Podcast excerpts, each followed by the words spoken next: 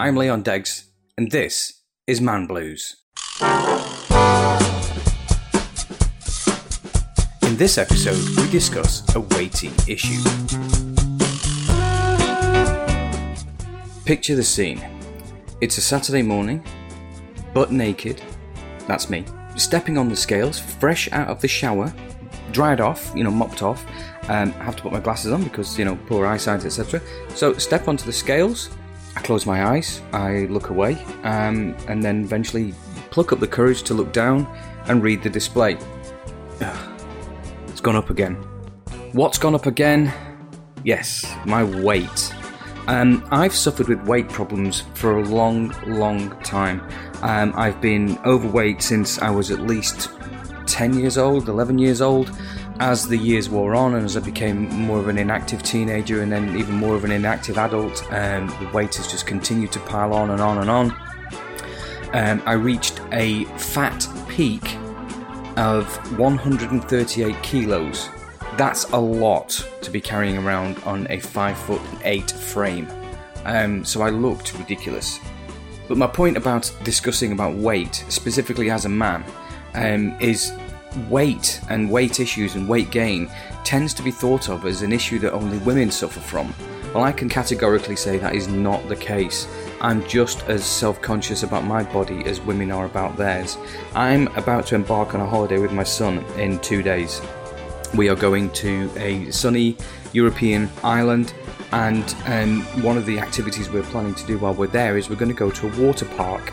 Um, so, of course, immediately I thought, and I don't want to buy tickets for this water park because there's going to be the opportunity or even perhaps necessity for me to take my t shirt off and reveal to everyone just what I look like underneath my t shirt, which of course they're not going to have any doubts about because having gained weight consistently over the years, a lot of my t shirts are very tight. Um, so there's not a lot left to the imagination. Um, but the point being, um, kind of the, one of the benefits of having the poor eyesight is, is that when I take my glasses off, I can't see anybody and see what their faces look like, which is nice. You know, let's take rough with smooth. You know, as I said in the uh, the previous episode about depression, you've got to look for the small wins. Uh, you've got to try to embrace those uh, those sort of happy margins.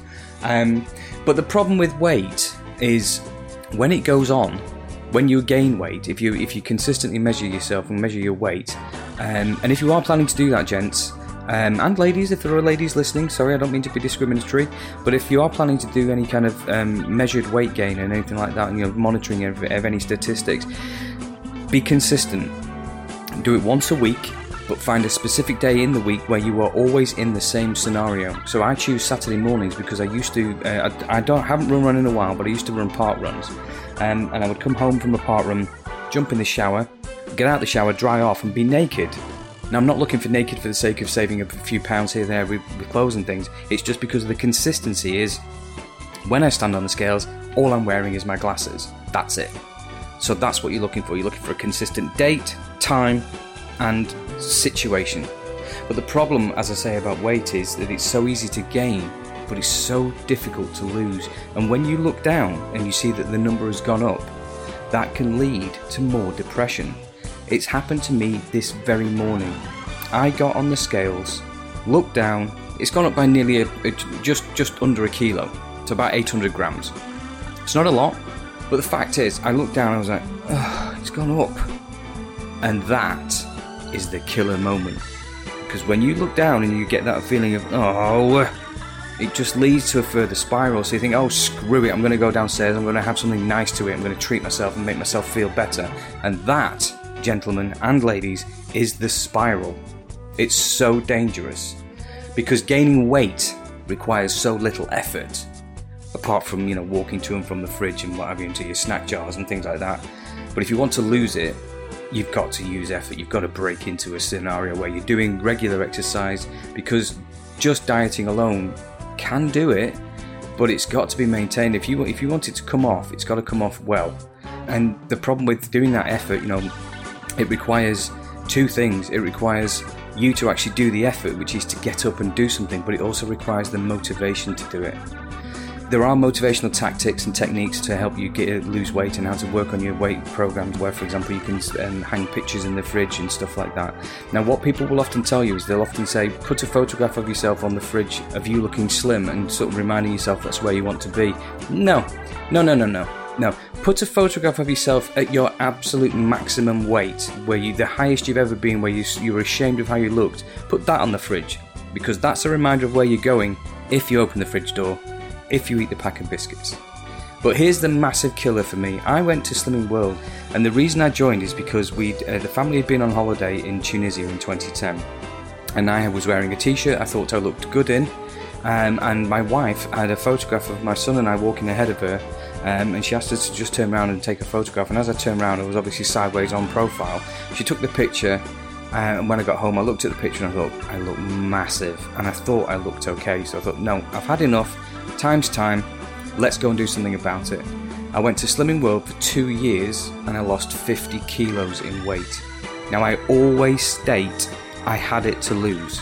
When I went to Slimming World, I was 121 kilos in weight, and I went from, well, actually, it was just shy of 122 kilos.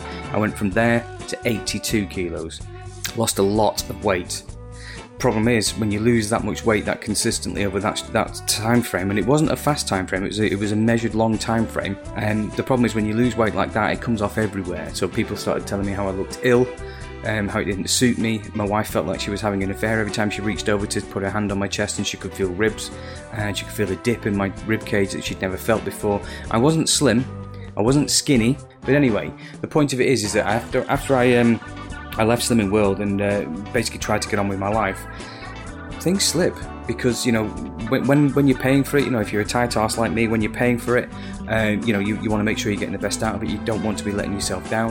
Uh, for two years i was focused i was dedicated but it was just me.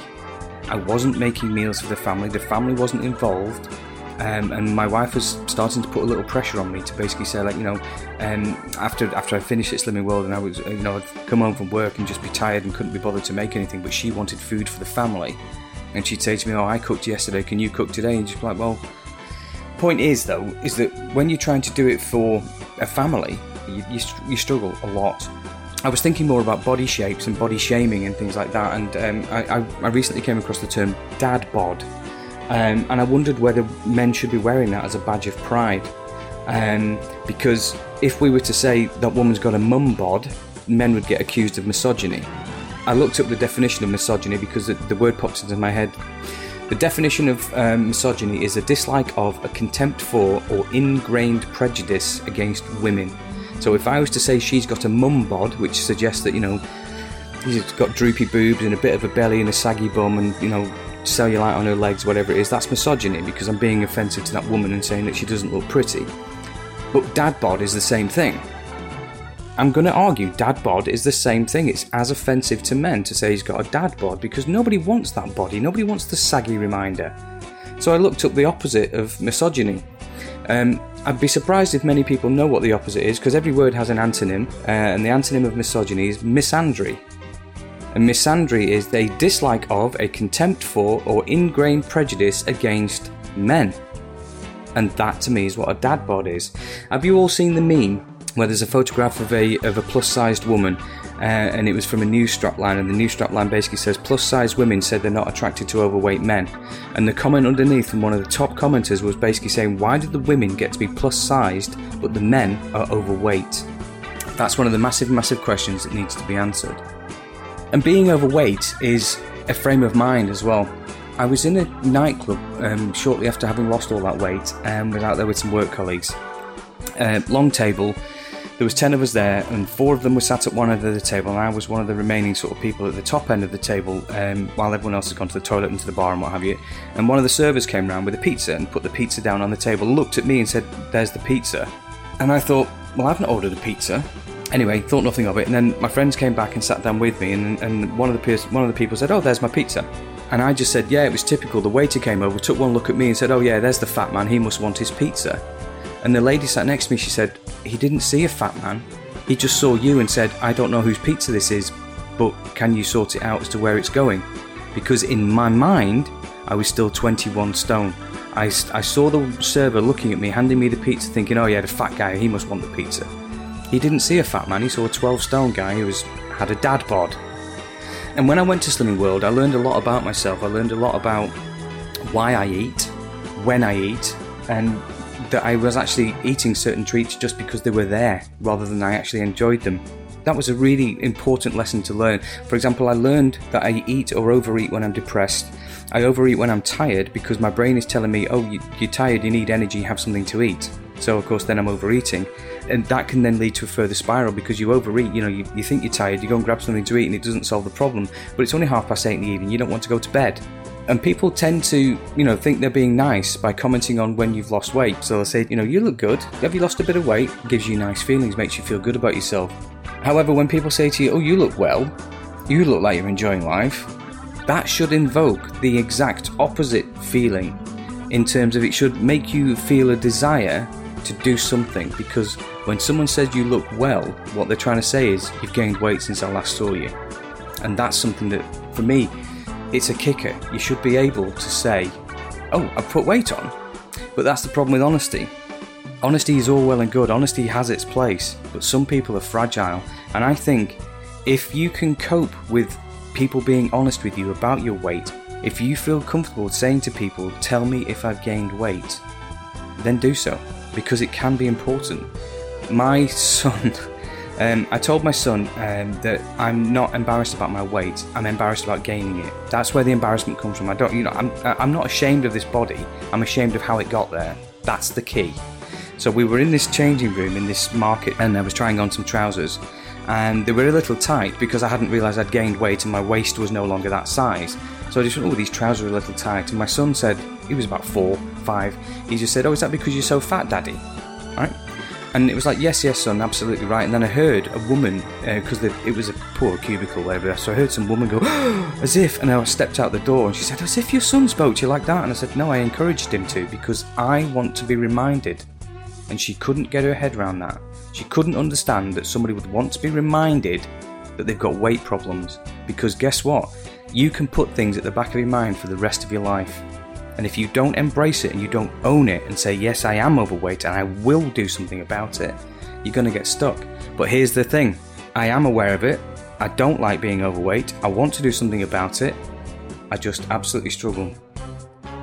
When I started a new job back in 2013, so this was uh, a year after me having finished at Slimming World and having lost a load of weight, started work at uh, this new place and I was talking to one of my new colleagues, and and she said to me, "Yeah, you know, I, I, go to these boot camps and do all these different bits and pieces and do all this stuff," uh, and she said, "So we don't talk about my weight," and I just looked at her and said, "Well, then we don't talk about mine either," and she was absolutely gobsmacked because she couldn't understand that there were people out there that have got the same weight problems that she's got and same weight sort of hang-ups that she's got. Because as far as she was concerned weight is a feminist issue. It's not. Fat isn't a feminist issue Men suffer from being fat as well. I'm about to go on holiday in two days' time and I'm nervous about how I'm going to look. I know I'm going to look ridiculous. I know I'm going to look like a beached whale when I take my shirt off. I just have to get over it by telling myself, I'm never going to see these people ever again.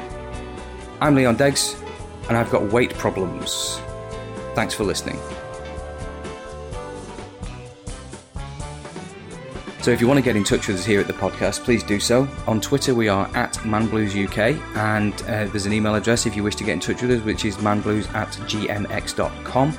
Uh, please just drop us an email if you want to talk about anything. If you want to suggest a subject for a future podcast, please do so. I've got a few lined up and a few in mind, but yes, please get in touch. Thank you.